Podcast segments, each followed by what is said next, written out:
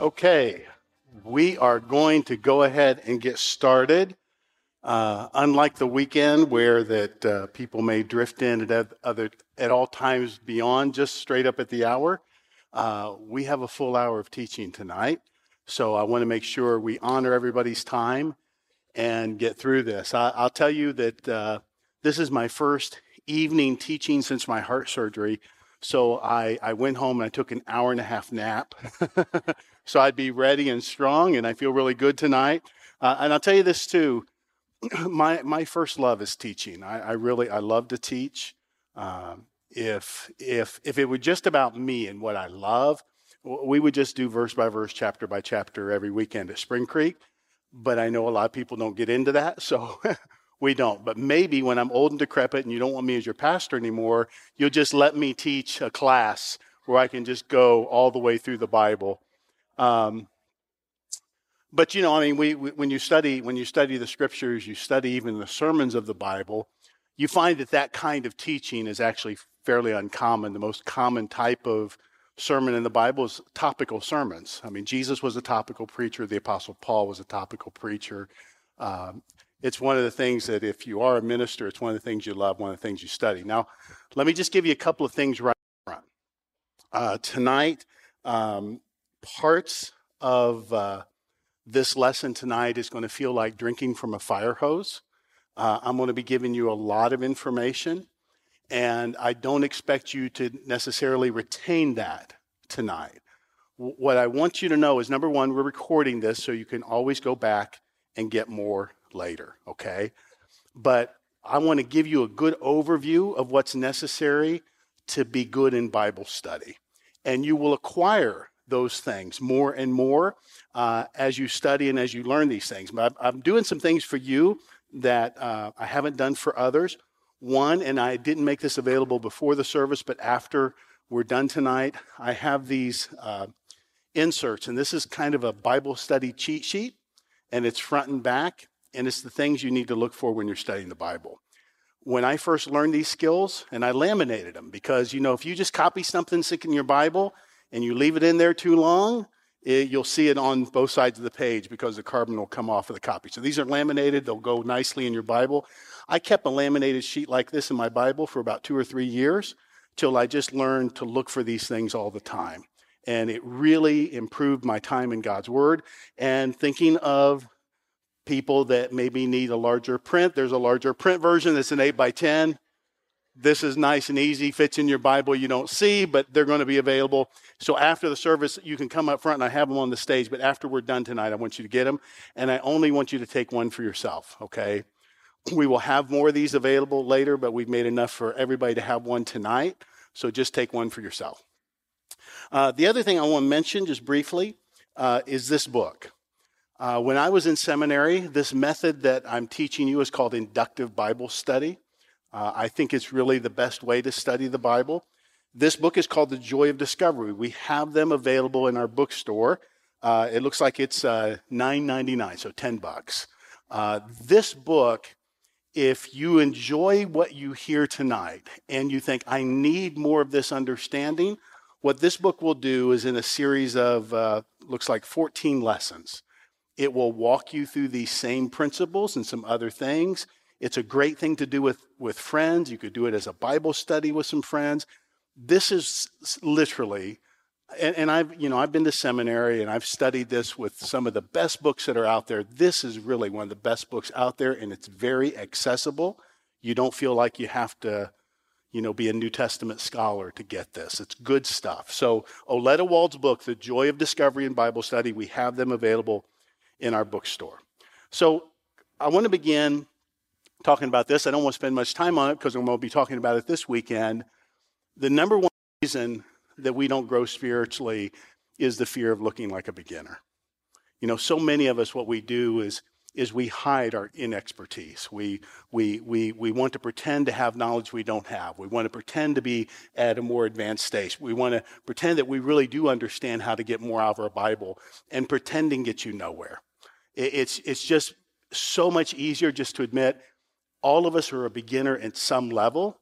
And if you didn't get it at some time in the past, that's not necessarily your fault. Maybe you've never been taught. And so I want to teach you tonight. This is the other thing I want to show you. It's a quote by Jesse Jackson. You may not like the guy, but this is one of the most profound quotes I've ever heard. You can't teach what you don't know, and you can't lead where you won't go. Uh, if you don't know it, you can't give it away to others. And ultimately, you know, if we want to be like the Bible encourages us to be, good students of the Word, that we rightly divide it, that we understand how to understand it, uh, then we really need to know how to do that. Now, what I want to begin with is just with the Bible itself. And this is a, a little chart. I actually made it uh, some years ago, and it shows kind of this continuum. Because if you go into a Mardel's or a Christian bookstore and you, you say, I'm going in to buy a Bible, and all of a sudden there's this wall full of Bibles, and you think, what Bible am I supposed to choose? Well, what I want to show you first are the differences in the kind translations that are out there and why they're there. And then I want to talk to you about the things that I recommend. So there's kind of this continuum. On the far right on this chart, and you don't have to try to take this down, we'll make this available later. Uh, New American Standard, uh, the King James, those are more uh, word for word, more literal. And as you go to the far left, they're much more of a paraphrase. And if you don't know what those words mean, I'm going to show you. Okay, so I want to begin with literal translation. So these were the Bibles on the very far right. A literal translation is designed to give the most accurate word for word rendering of the original. So you know that the, the Bible, the original manuscripts, were not written in English. they were, the Old Testament was written in Hebrew and Chaldean, and the New Testament was written in Greek with some smatterings of Aramaic. And if you really want to understand the originals, you'd have to go back and learn those languages. Well, I had to study those languages back in seminary and in Bible college. I've spent years, had to translate word for word several New Testament books. And I would just tell you right up front the most accurate translation, if you wanted to almost be given, here's a copy of the original Hebrew and Greek, the most accurate translation is the New American Standard Bible, okay? It is almost word for word exactly what the original said. But I'll also tell you this it's harder to read. It's harder to read because most languages, how many of you ever study a foreign language in school? Almost everybody here, okay? When you study a foreign language, other languages they don't express things exactly the same way we do. When you when you talk about a house and the color of a house in spanish you'd say a casa blanca right? You, a, a, a, house white. We don't speak that way. So is it be- better when you're translating to English to go ahead and put it the way we say it, a white house, or to say a house white? You know, one's literal, one is kind of, you know, it, it, understands that as English speakers we say it a different way. Well, the NASB tries to preserve as much as possible the original flow of the language, and so it feels wooden. It feels like a very exact translation. It is sometimes difficult to read because it's that exact.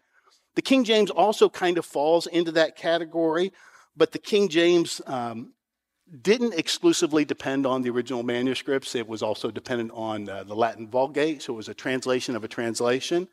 But I'll tell you, if you use a King James, here's the challenges, and it's anachronisms. Anachronisms are older ways of saying things. Language changes, doesn't it? I mean, just in a generation, when I was young, uh, the things, the words I used then don't necessarily, they're, they're not the same words we use now. Uh, and there's a lot of words in the King James that have fundamentally changed. In fact, there's 200 words in the King James that mean the complete opposite of what they meant in 1611. So here's a great example. In 2 Thessalonians 2 7, this is a verse about the Holy Spirit. For the mystery of iniquity doth already work. Only he, the Holy Spirit, who now letteth, will let until he be taken out of the way. If I say, let me do something, what am I asking you? Give me permission, right? That's not what the word let means in ancient King, in, in, in King James. It means to stop or to hinder. Okay, so it's the complete opposite. I'm asking for permission. I say, let me do that.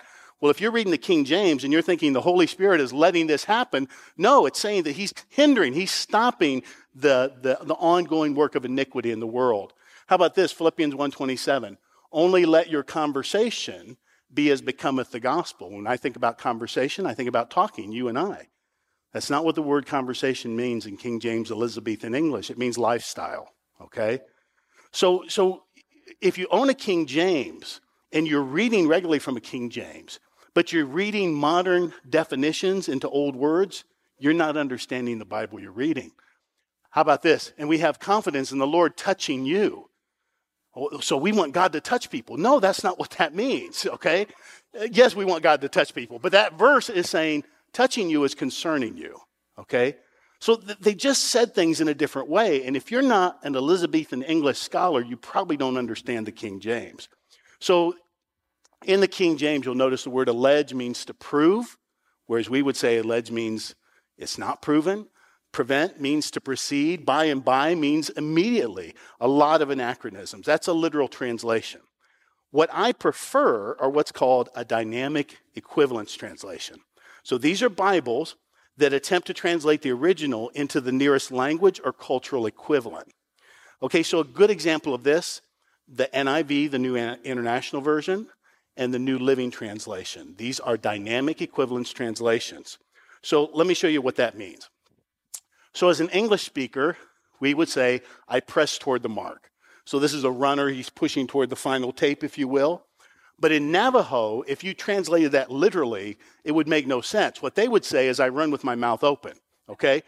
That sounds absurd to us, but they get the meaning when you say it like that. So the question is, what is better?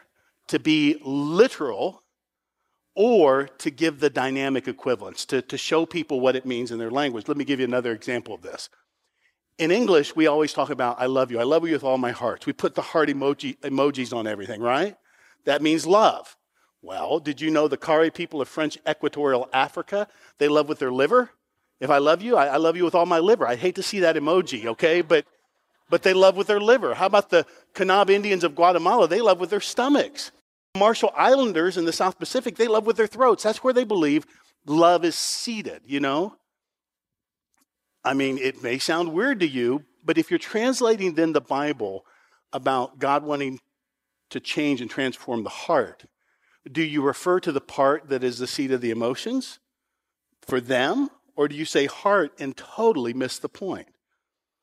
Here's a great example for us, literally, in case you didn't know this. In the original, in Philippians 1:20, "Yea, brother, let me have my joy of thee in the Lord, refresh my bowels in the Lord." I think of something besides loving somebody. But in the first century, you love people with your bowels. Now think about this. Okay, think about it.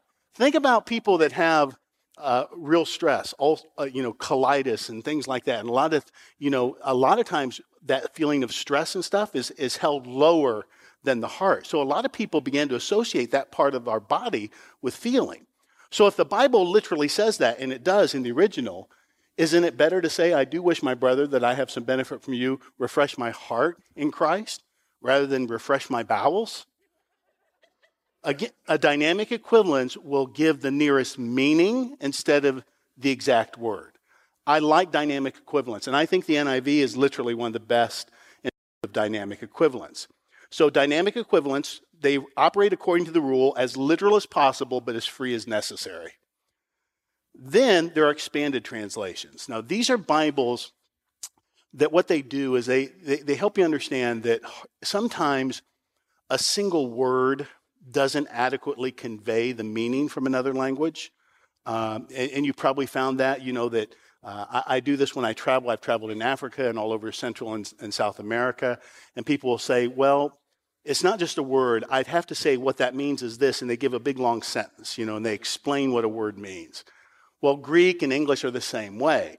Uh, and so, an expanded translation, what it does is it tries to give the full range of meaning when it translates. So here's an example from Matthew 5. Literally in the NASB, so this is a part of the Sermon on the Mount, the Beatitudes. Blessed are the poor in spirit, for theirs is the kingdom of heaven. Now, if you use an expanded translation like the Amplified Bible, another Bible is called Wuest Expanded Translation. It's only available in the New Testament. But if you expanded it so that you gave the full range of meaning, it would say blessed, happy, to be envied, and spiritually prosperous. That is, with life, joy, and satisfaction in God's favor and salvation, regardless of their outward condition. That's the translation for blessed, okay? Are the poor in spirit, the humble, rating themselves as insignificant, for theirs is the kingdom of heaven. Now, the promise Amplified translation is every single verse in the Beatitudes begins the same way, like that. So every time it says the word blessed, it gives that full range of meaning. It's very wordy. You, you, you feel kind of overwhelmed by it.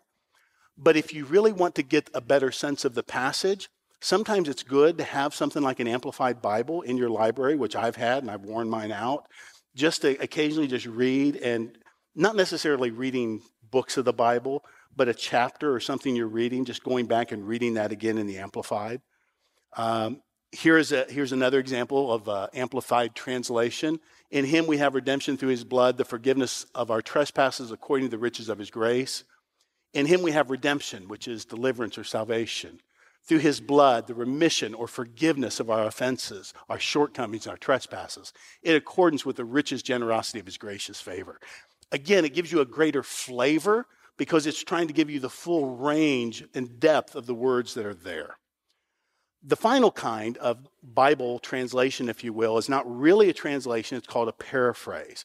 So, a paraphrase Bible is a Bible that tries to give, um, in, in, other words, it's also almost like I'm going to read this verse and then I'm going to tell you what it means in my own words. That's what it does. It doesn't try to preserve the order, it doesn't try to preserve necessarily everything exactly the way it was said. I just want to give the meaning as I see it. The first paraphrase uh, that was in English was the Living Bible, Kenneth Taylor. And he, he, he made that Bible because his kids hated to read the King James Bible and they didn't understand it. And so he said, I'm just going to explain it to them in my own words. Uh, another is called the Good News Bible, and that was a Catholic version of a paraphrase. It's actually it's a good paraphrase. But the best paraphrase on the market, bar none, it's one of my favorite reading Bibles of all time, is the Message Bible by Eugene Peterson. Eugene Peterson was a scholar of the highest rank, and uh, he just actually died just about maybe 10 days ago. Uh, really sad at his passing. Um, and, and in fact, Peterson didn't really believe the Message Bible was a paraphrase he really believed that this was a translation. He just didn't feel compelled to use all the same words. Uh, but it's, it's, it's excellent. And I have read that, uh, the paraphrase many times. So, you know, just for an enjoyable reading Bible, I love the Message Bible. So I don't just own one Bible, I own several types of Bibles. Now, the paraphrase, uh, and this is, I'll just mention this.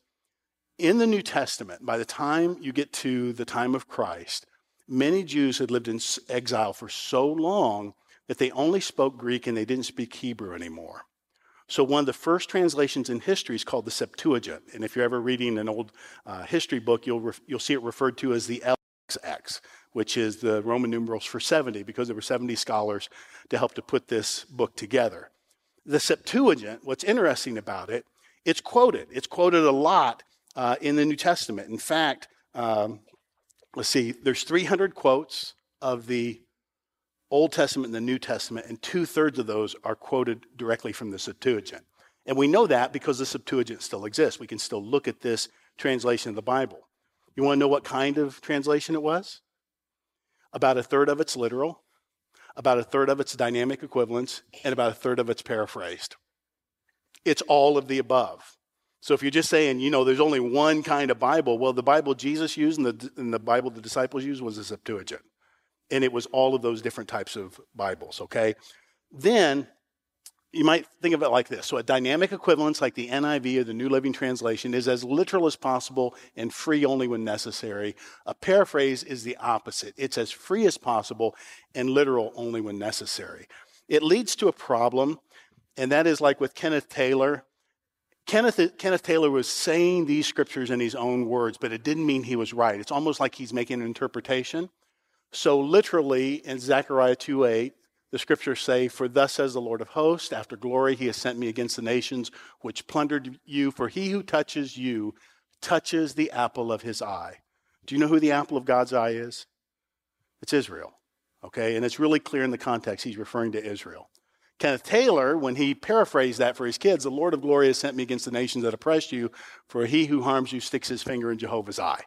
Okay, so it's not really, you know, it would mislead you sometimes to read a paraphrase because somebody's giving their, their opinion about what it means. Now, if you want to know in terms of readability, Bible translation reading levels, what you, the level of education you need to really understand The King James Version requires 12th grade reading level, which, by the way, most Americans don't read at a 12th grade reading level. We, we, we read at fifth and sixth grade re- reading levels. I think the uh, USA Today is written at a fifth or sixth grade reading level. Uh, the Revised Standard Version is 12th grade. New American Standard is 11th grade. New Revised Standard. The New International Version is the 7th and 8th grade. Uh, New King James is a 7th grade reading level. I had friends that actually worked on that translation. The New Living Translation is the 6th grade level, and the message at a 4th or 5th grade level.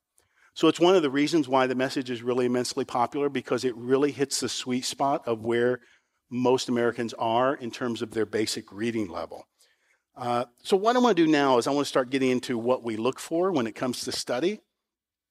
Uh, hermeneutics is really just, you may have heard that term before, it's the science or art of biblical interpretation.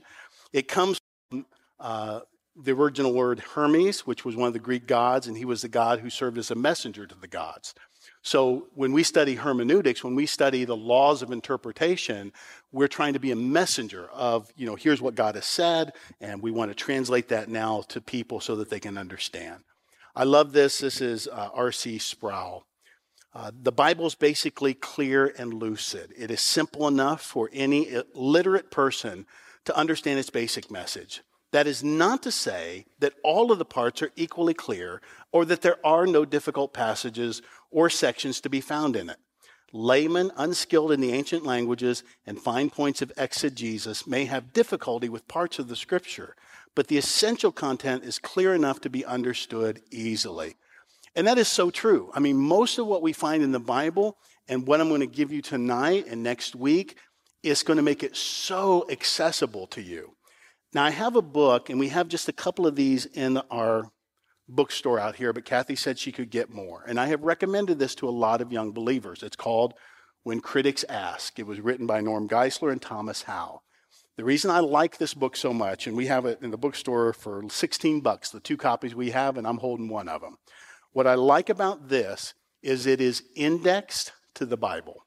So as you're reading along and maybe you just come across a really difficult passage, Norm Geisler is a Christian apologist. He's, he's a really great defender of the Christian faith, but he'll show you, you know, here's, here's the problem that people find in the text. Here's what they have trouble reconciling. And it's just a great handbook to have. Another book I'll recommend to you, and I don't have a copy of it with me tonight, is simply a book it's called Where to Find It in the Bible. So, what it is, it's a topical index of the Bible. Let's say you're at home and you think, you know, I want, I want some verses on addiction or I want to know some verses about parenting. Well, in a typical Bible, all you have is this concordance. And a concordance is the exact word. And if you just look up the word parent, you're not going to find a lot of verses, but you're going to find plenty of verses about parenting that don't mention the name parent. Does that make sense? And so, this topical index, where to find it in the Bible, it's a cheap, inexpensive copy. Pick that thing up, use it all the time. Oh, one other thing I'll just mention real quickly. Um, a lot of us, I bought this for myself last year uh, because it had been a long time since I had a leather Bible, and it's so pretty I hardly use it. Uh, you know, it was just a nice leather bound Bible. Somebody give me a, uh, an Amazon gift card, and I thought, well, this will be great. Most of the Bibles I own are not leather bound. Most of the Bibles I buy are hardbound Bibles. They're the cheapest Bibles, but they last. If you're into studying it and using it and you want a Bible that doesn't tear up. I can tell you, and I don't mean this as a brag, I have gone through three or four leather bound Bibles, just worn them out where they, they couldn't be used anymore. And so typically now, when I buy a Bible, I buy a Bible that has no notes, it's just text. In fact, I found this at a bookstore and it was like 10 bucks because somebody else's name was on it and they evidently didn't want it. And so I had to just scratch off their name so people didn't think I stole it. And, uh, and this is the Bible I read from all the time. I bought this like last year too. Um, in terms of study Bibles, okay, if you want a, a, Bible that has good notes in it, that, you know, occasionally when you get stuck and you just want to go down and you want to read a note that refers to that verse, in my opinion, the best Bible study Bible is the NIV Study Bible. It's just great. And I, have I've had this version in hardback for years. And that's, that was my number one study Bible. And you can get that only in NIV. There's another book that's really good, another study Bible. It's called the Life Application Bible. It's also in our bookstore. Uh, they have that available in the NIV and the New Living Translation. Between the new NIV and the New Living Translation, the New Living Translation is an easier read, okay? It's, an, it's a more understandable version of the Bible. But what's great about it is the Life Application Bible, as you're reading, it, its notes mostly reflect this is how you apply this to your life. This is how it makes sense, okay? So those are the two study Bibles I would recommend the NIV Study Bible and the uh, Life Application Bible. So let's begin to start learning about these skills. Uh, these are the basics. Uh, the basics, this is a, a poem, real well known poem by Rudyard, Rudyard Kipling. I keep six honest serving men. They taught me all I knew. Their names are what and why and when and how and where and who. Those are the most important words in Bible study. Is when you begin to study, you just start asking these questions. You say, who? You know, who is performing or receiving the action of this sentence or paragraph? What? What is occurring? When? When's it occurring? Is there a sequence of events happening? Where? Where's the action occurring? Does this location change within the paragraph? Why? What's the goal or purpose of the action? Who benefits? What's his or her motivation? Again, I'll make all these available online because I'm just going to be hitting so many of these things, you won't have time to take them all down. How? What is the means or manner of accomplishing that action? So, we're going to camp out most of our time on this important things to note. Things that are emphasized, things that are repeated, things that are related, things that are like, things that are unlike, and things that are true to life. And what we're going to do is as we do that, I'm going to show you each one of these. Now, you don't have a lot of space on your paper to write all of this, but the first thing, things that are emphasized, how does the Bible emphasize a point? Well, one of the first ways is the amount of space given to it. Uh, in Bible study, they call that uh, the principle of proportion. Do we have that? No. Okay. So, the principle of proportion, which basically says what's most important to an author, they dedicate the most space to. So, if you were to read like 1 Samuel chapter 8, 1 Samuel chapter 8 is where Israel rejects God as their king and they ask God, give us a king to rule over us. Remember this story? So, the Bible dedicates like three verses to that request. And then it takes nine verses and explains the high cost of having a king. And the phrase that's used over and over and over again in what Samuel says to Israel is, He will take, He will take. He will take your sons, He'll take your daughter. He's going to take your lands, He's going to take your money. He's going to do all the, He's going to take. And so he warns them, but you know that that's the main emphasis because the amount of space that's given to it. Well, if you want to know the kind of view from 30,000 feet of Scripture, if you want an outline of just the entire Bible, this is it. It's all about redemption. It's all about God on this rescue mission for humanity. The first 11 chapters are the need for redemption. Remember, we did a series last year, I want to say, called The Story of Us, which was all about the Genesis record from Genesis 1 through chapter 11. It's all about the need for redemption that humanity's messed up the channel of redemption from Genesis 12 to Malachi. That's the, entire, the rest of the Old Testament. It's telling the story of a people, Israel, and God narrowing that channel to bring Messiah into the world. When you get to the Gospels, it's the purchase of redemption. It's Christ coming and what he does to purchase our redemption. In Acts chapter, in the book of Acts, you have the proclamation as the message is going out around the world. In Romans through Jude, we call those books the epistles. That is the explanation of redemption. And then finally in Revelation, we have the consummation of it all, how God is going to wrap it all up and bring redemption to the rest of the world. That's the outline of the Bible. So, how does the Bible emphasize a point? Well, it also does it by purpose statements. Uh, you'll find many purpose statements within a book. You'll be reading a book. Some of them will come up front, some of them will come at the end. In the Gospel of John, the purpose, the reason why John writes, he tells us at the end of that book, this is it. Jesus did many other miraculous signs in the presence of his disciples, which are not recorded in this book. Jesus did a lot of stuff I didn't write about. That's what John is saying. But these are written that you might believe that Jesus is the Christ, the Son of God, and that by believing you might have life in his name. There's three important words in this verse, and they occur frequently in the Gospel of John. The first is signs. There's a lot of other signs that I could have written about, but I didn't write about. First question you have to ask yourself how's a sign different from a miracle? Do you know? A sign is different from a miracle. A sign is an indication of the very person of Christ. It's not just something supernatural that happens. A sign is significant. It is telling us something beyond the miracle about the very nature of the Christ. So there's a lot of other signs, but he's chose some signs specifically for this book. But these are written why? That you might believe. Believe is the next word. And believe, the Gospel of John is called the Gospel of Belief because believe is key throughout all the stories of John. And if we believe, we might have life. Signs believe life. That's the message of the Gospel of John. And those are the words that he camps out on again and again. So here you have John's Gospel. If you went back and you say, What are the signs? He could have included a lot of other miracles. He includes seven. These are the seven miracles in the Gospel of John, okay? That very first one, changing the water into wine. Now we understand that's miraculous, but why is it a sign? Why is it a sign that the Son of God appears at a wedding, they run out of wine. His mother comes and say, "Hey, we've run out of wine. Can you do something?" And Jesus decides to change this water in these large jars into wine. Why is that a sign? I'll tell you why it's a sign. And I didn't understand this for years.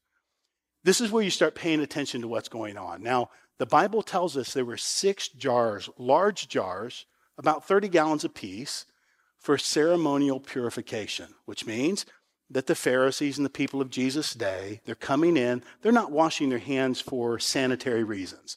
They're doing this elaborate purification ritual where you go in and you have to run the water down your arms in a certain way and all this. It's this purification to be ceremonial pure at the wedding.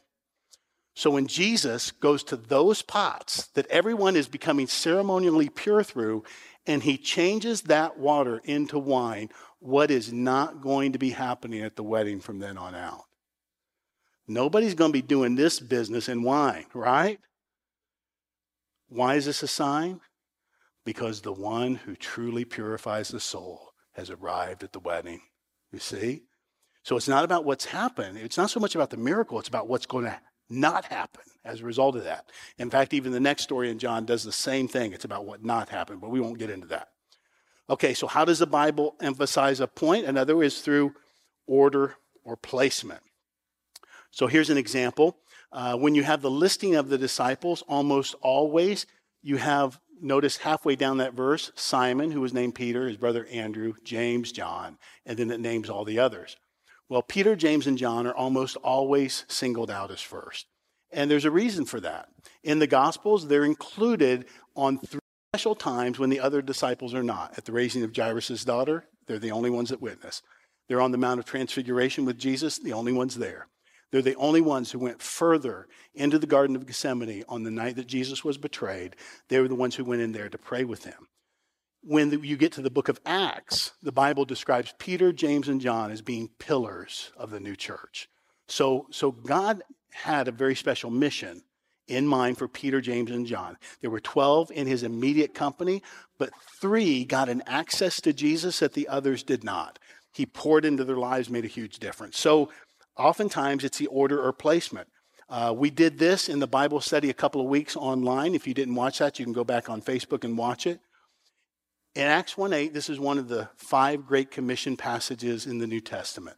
So the Great Commission is where Jesus commissions his disciples to go into all the world and spread the message. It's in Matthew 28, 18 through 20, Mark 16, 15, Luke 24, 46 to 48, John 20, 21, and this in Acts 1, 8. Now, Acts 1, 8, what's interesting about it is this enumeration at the end of Jerusalem, Judea, Samaria, the uttermost parts of the earth. I told you there's a geographic progression there. Jerusalem's a city, Judea is the country that it's in, Samaria is the country immediately north, the ends of the earth is every place else. So there's this geographic progression.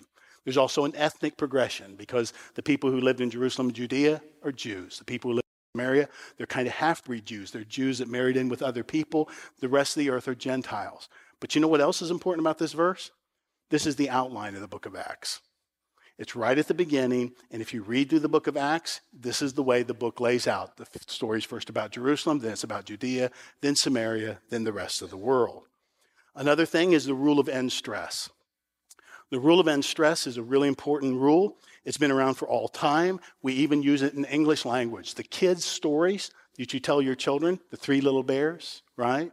Uh, the the uh, um, that's so that's the Goldilocks and the three bears. What are the three little pigs? You know, on every one of those stories, the key element where you know somebody finally figures it out, where it all finally works out, is always the third character, right? When you have one person, uh, when you have one person, it's just about that isolated individual. When you have two, it's typically comparing and contrasting. When you have three, you get to the rule of end stress. When you see three of something, always pay attention to the third thing. And I'll tell you why. One is the third day motif. So you can follow this from the Old Testament into the New. Abraham is told to sacrifice his son Isaac on the top of Mount Moriah, which would be where Golgotha, where Christ would be crucified. But the Bible says on the third day, he finds the ram caught in the, in the thicket. It, the substitute is there, and Isaac is spared. Uh, in the book of Esther, uh, Esther calls on the people to fast uh, because she's going to go before the king because there's this death threat that's hanging over the people, and on the third day, they're delivered.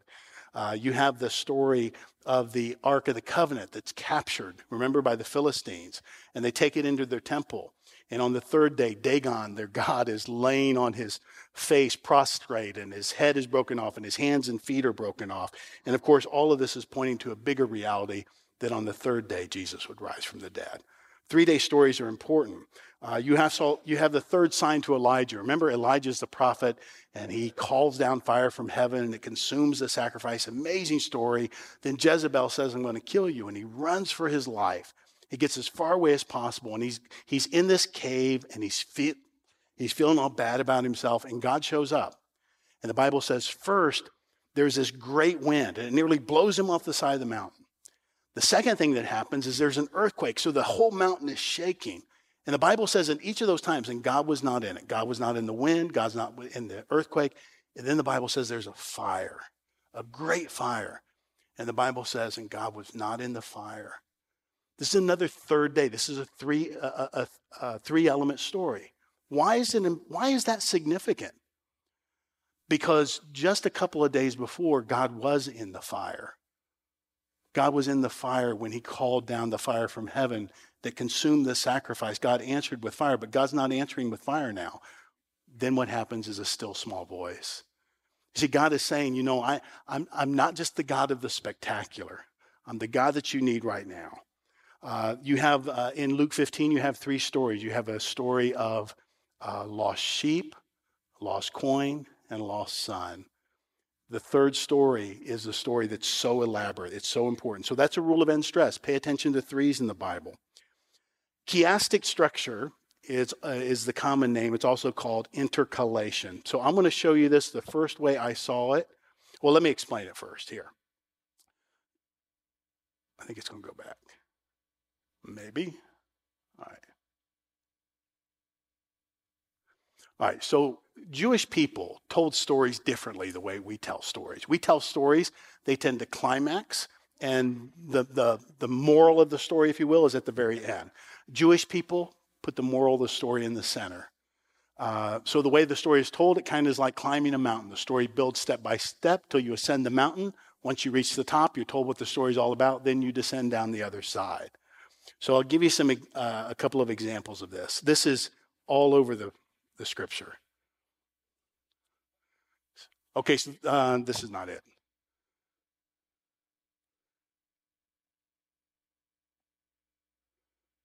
This. This is the first time I ever saw it. Okay, so I was in seminary and somebody said this is chiastic structure. So this is Jesus' very first sermon uh, in his hometown of Nazareth. What I want you to notice is it says he went to the synagogue, he stood up to read. It was given to him the prophet of Isaiah, the scroll. He opens the book. The Spirit of the Lord is on me to proclaim the good news to the poor, release the captive, recovery of sight to the blind. But what I want you to notice is recovery of sight to the blind is at the very center of the story. But the line that came before it and the line that came after it are, are talking about the same thing. Line F corresponds with line F, line E with line E. I mean, it, it's just the elements of the story, can you see it in that? I mean, I, I, hate to spend a whole lot of time explaining it, but the element of the story builds exactly to a certain center level, and then it steps back, giving the same elements in reverse order, okay? This is the way Jewish people wrote. Do you know the entire book of Daniel is written this way? The entire book of Daniel, so that the, the, the, the message of the book of Daniel is at the center of the book. If you don't understand how Jewish people wrote, you will often miss the meaning because Jewish people would take the center. A, a, a, simple chiastic structure, when Jesus said, If you try to save your life, you'll lose it. But if you'll lose your life for my sake, you'll find it. That's chiastic. I begin with losing my life or, or throwing my life away, but it's all, if I, if I try to save my life, I lose it. Then if I lose it, I save it. So losing the life is the application or the center or the emphasis of that story. So we have a couple of others. This is uh, Mark chapter 5. Sometimes it can be topical. This is Mark 5 and the Gadarene demoniac. Uh, this is Genesis 11. Uh, that entire chapter, verses 1 through 9, builds a chiastic structure so that that story, this is the story of Babel, uh, the building of the Tower of Babel. The center uh, line there is the main point in the story. So that's chiastic structure. Sometimes it's about moving from the lesser to the greater or vice versa. If you've ever read this verse, this is a verse from Corinthians. Let's see, did I go too far? Now, the body's not made of one part, but many. When you read this verse, you've got to picture a human body. If you don't picture a human body in this verse, you're going to miss the point, okay? So if the foot should say, Because I'm not the hand, I do not belong to the body. So you see a place way down here and being a place up here, right?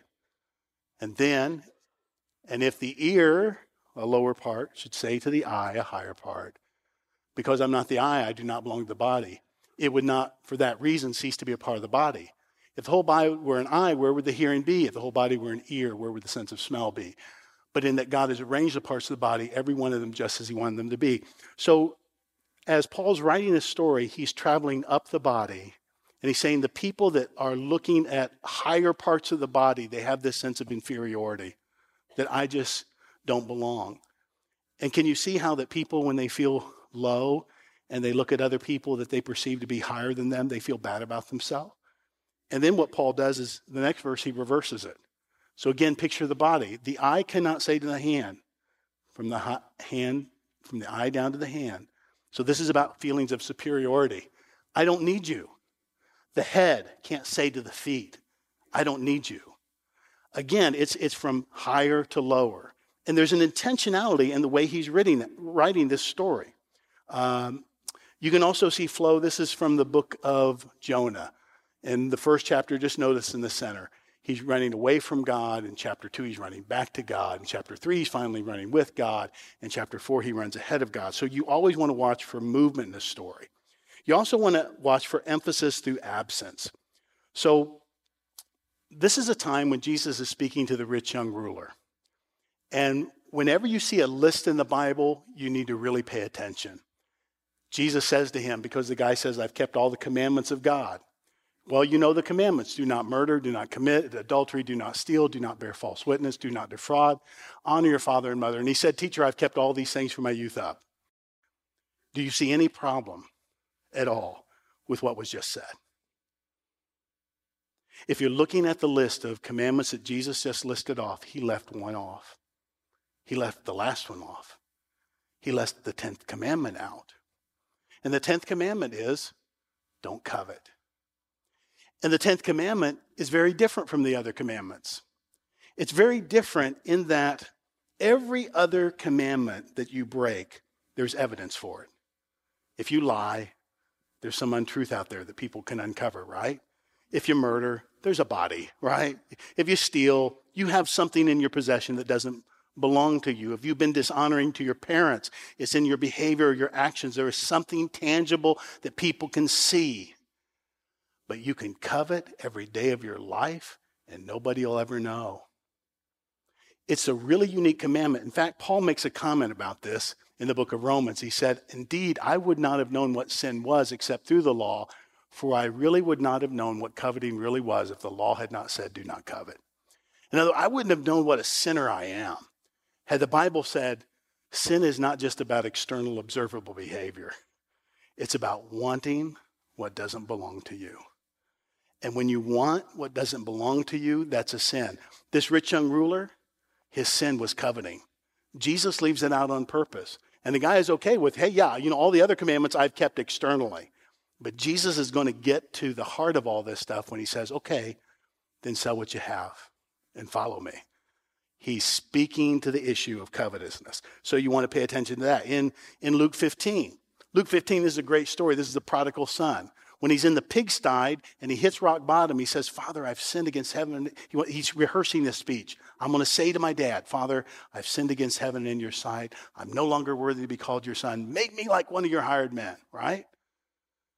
But when he shows up later, what does he say? Father, I've sinned against heaven, against you.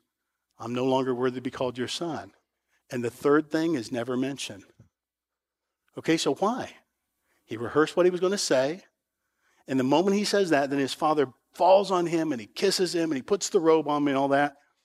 So let's think about it. Father, I've sinned against heaven and against you. Did he do that? You better believe he did. He sinned against God and he sinned against his dad. Is he worthy to be called a son? No, he's not worthy. Like none of us are worthy to be called a son.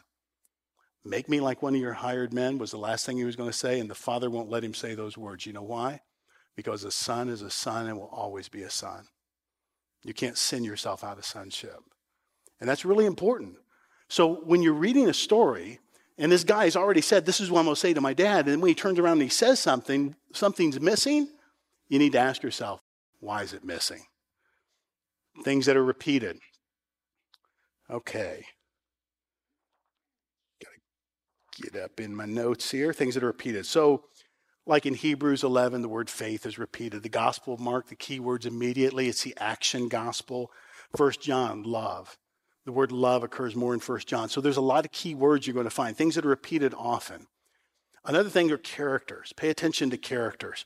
If you read the book of Acts, what you notice is when you first meet Barnabas and Paul, that's the order. Always Barnabas and Paul. Barnabas is the mentor, Paul is the protege.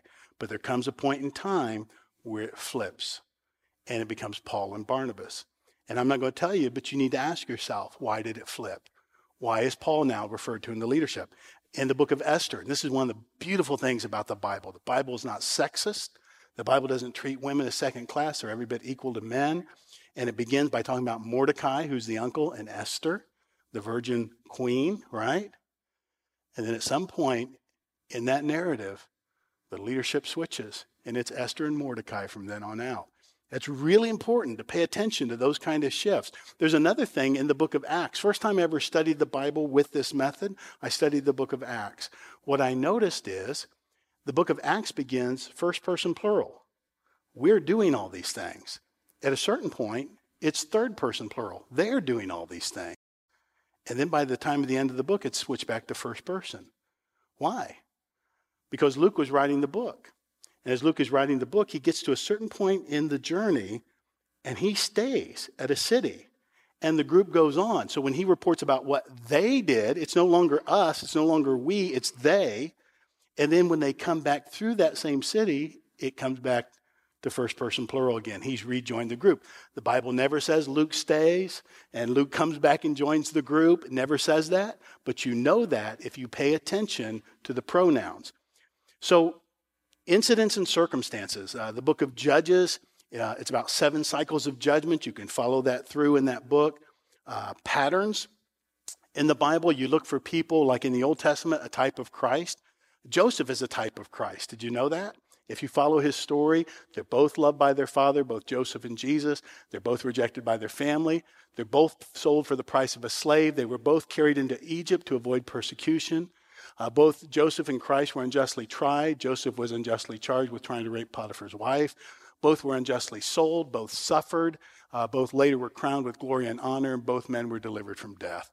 Powerful story. Jonah is another example, a pattern of Christ. You can pay attention to patterns in the Bible. And by the way, again, these handouts that I have for you have all these things listed. And as I told you, it's kind of like drinking out of a hose. I'm giving you a lot of stuff as you get familiar with these things and you start looking for these things, you won't need this handout anymore. You'll just begin to notice it and you'll see it all the time. This will be the framework with which you'll see the scripture. Uh, New Testament use of Old Testament passages, so 2 Corinthians 8 is a prime example of that. uh, things that are related um, in this verse in uh, Matthew 6, this is part of the Sermon on the Mount. He talks about acts of righteousness, and then he talks about specific acts giving, praying, fasting. Uh, you want to pay attention to cause and effect, especially if then statements. If my people do this, then I'll do this. You also want to pay attention to promises that are not conditional, that there is no if on. Do you know there's a really big promise in the Old Testament that has no conditions on it? The promise that God made to Abraham to make of him a great nation, to bless the people through his seed. God committed to that promise and said, It doesn't matter what you do, Abraham, that promise is going to be fulfilled because that's the promise that brought Jesus. Uh, things that are alike. Uh, so you have similes, and these will be used like and as. You remember when you were a kid, you used to watch Conjunction Junction. Remember all the Schoolhouse Rock? And you thought, you know, you love those little com- commercials, but those those conjunctions, those little words are really important in understanding the Bible because the little words show the relationship between the big words. So, like and as, where he, he uh, calls the Pharisees like whitewashed tombs, a metaphor. A metaphor is like a simile, but doesn't use the word like or as. So when Jesus says he's the good shepherd, or he tells us you're the light of the world, things that are unlike. Um, Matthew 5, you'll hear Jesus say again, You've heard it said this, but I say unto you this. Uh, in Galatians chapter 5, when Jesus talks, or uh, when Paul writes about the deeds of the flesh are evident, and he takes all those things to task, but then he contrasts that with the fruit of the Spirit. Um, there's negative metaphors. Uh, these are a couple of the toughest chapters in the Bible. Luke 16, the dishonest steward. A lot of scholars wrestle with that. Um, where Jesus uses a very unscrupulous man as an illustration of something good. Also in Luke 18, there's this unjust judge who the widow goes to and asks for, for justice again and again and again. Uh, and only when she wears him down does he finally acquiesce. And people will misunderstand that and say, well, I just got to wear God down till he finally gives in to my prayer request. And that's not what the passage is saying. What it's saying is, if men can be this hateful and this cruel and, and be so unkind to widows, don't you know you have a good God that you don't have to wear down and break down to get him to answer your prayers? Things that are true to life, you can find the Bible's just a truth telling book. Moses has a big anger problem. It, it's what keeps him out of the promised land. Samson battles lust. Noah's a righteous man, but he gets blind, stinking drunk right after he's rescued from the flood. David's a man after God's own heart. He commits adultery. Jacob's family was just a mess. So these are the things, and I'm not going to spend time on this because I did this in a message a couple of weeks ago. The inductive Bible study method is observation, it is interpretation, and it is application. And this was the verse about the, the sluggard. So I realize we are rapidly running out of time, and so I want to make sure I hit some important things here. Okay, so this is the story I told you about the watch. We did this in service and said how many times you, you know, you look at your watch about 7,000 times a year. This, this poem says everything that I'm really trying to say about Bible study basics, especially about observation. Peering into the mists of gray that shroud the surface of the bay, nothing I see except a veil of fog surrounding every f- sail. Then suddenly against the cape, a vast and silent form takes shape. A great ship lies against the shore where nothing has appeared before. Who sees a truth must often gaze into a fog for many days. It may seem very sure to him, nothing is there but mist clouds dim. Then suddenly his eyes will see a shape where nothing used to be. Discoveries are missed each day by men who too soon turn away the most important thing I can tell you tonight is learn to stay with the text till you see everything that is there. That's what observation's all about. This is the thing about big words and little words. These little words, and these are all on your uh, cheat sheet tonight, these little words tell us most of the meaning in the Bible. Uh, things like uh, cause and reason, you cite because, for this reason, since that. When you see those words, it's giving you a cause. Whenever you see the word therefore that begins a, a verse like 2 Corinthians 5:17, therefore if anyone's in Christ, he's a new creation. When you see the word therefore, you ought to ask yourself, what's the therefore therefore? You know, because it's it's making a conclusion about something that came before. So if I really want to understand this conclusion, I need to read what came before that. Uh, so uh, comparison, you'll see as, also, just, likewise, likewise, more, more than, so as, so also, too. Conditional promises are if, continuation, contrast. Again, these words are really vitally important when it comes to studying the Bible. Um, this is the Bible, part of the Bible study we did um, online. So, again, go online and watch that um, 15 minute study we did last week. I said if you read Acts 1 8, it begins with the word but. That tells you this is an incomplete thought. That if you want to understand what this verse is about, you better read what came before. And if you read what came before, you realize this is an answer to a question. What the disciples wanted to know is, is, is Jesus, uh, is this the time you're coming back? Are you going to restore the kingdom of Israel to, to us right now? And Jesus says, It's not for you to know the times and the days. In other words, I didn't put any of you on the date and time committee. That's not your job. But, but here's your job you're to be a witness for me. So God didn't put me on the date and time committee. He put me on the get them ready committee. Okay. That's what every believer, that's what our job is. So what? And so what? This is the difference between observation and interpretation. In observation, we're probing the verse, we're discovering, we're detecting, we're exploring what's there. In interpretation, I'm beginning to mull it over and digest it and decide what it means and explain it. So, this is the interpretive bridge. There's a biblical world that we're reading about that existed 2,000 years ago and beyond, and our present world. And interpretation bridges that gap. But there's several gaps there, and here they are.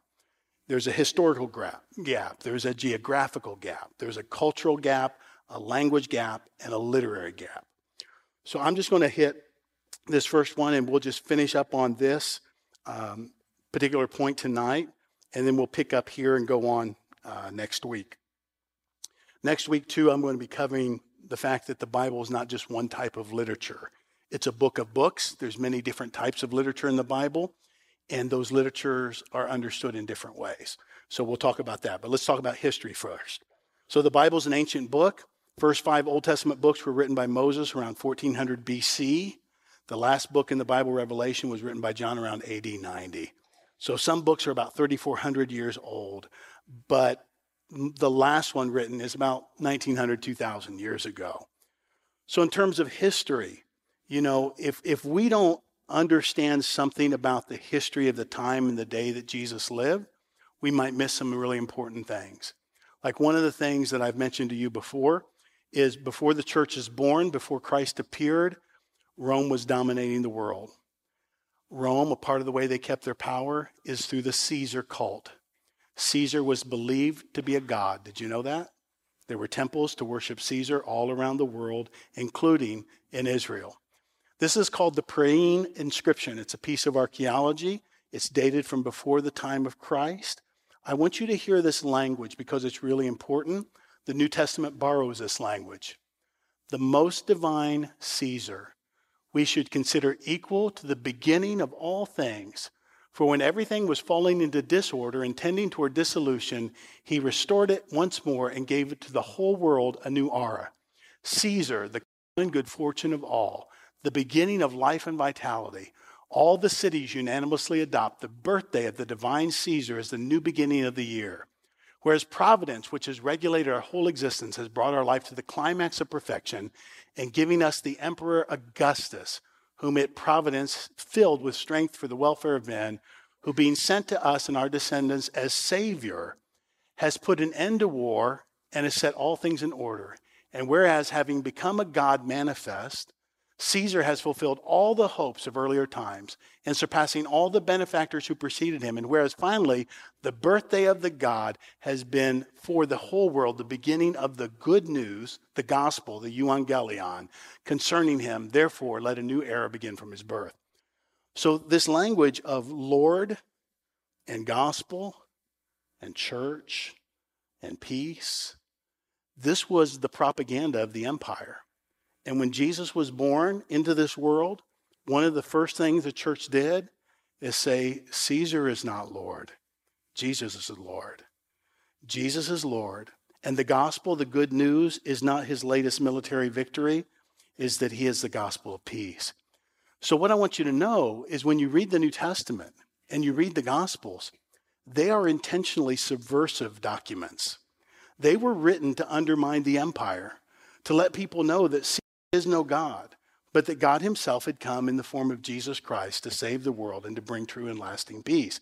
But it used very political language for the day, and everybody understood that, that Christ was the one who was truly sent to us all. There's a history gap. So next week, We'll talk about the geographic gap.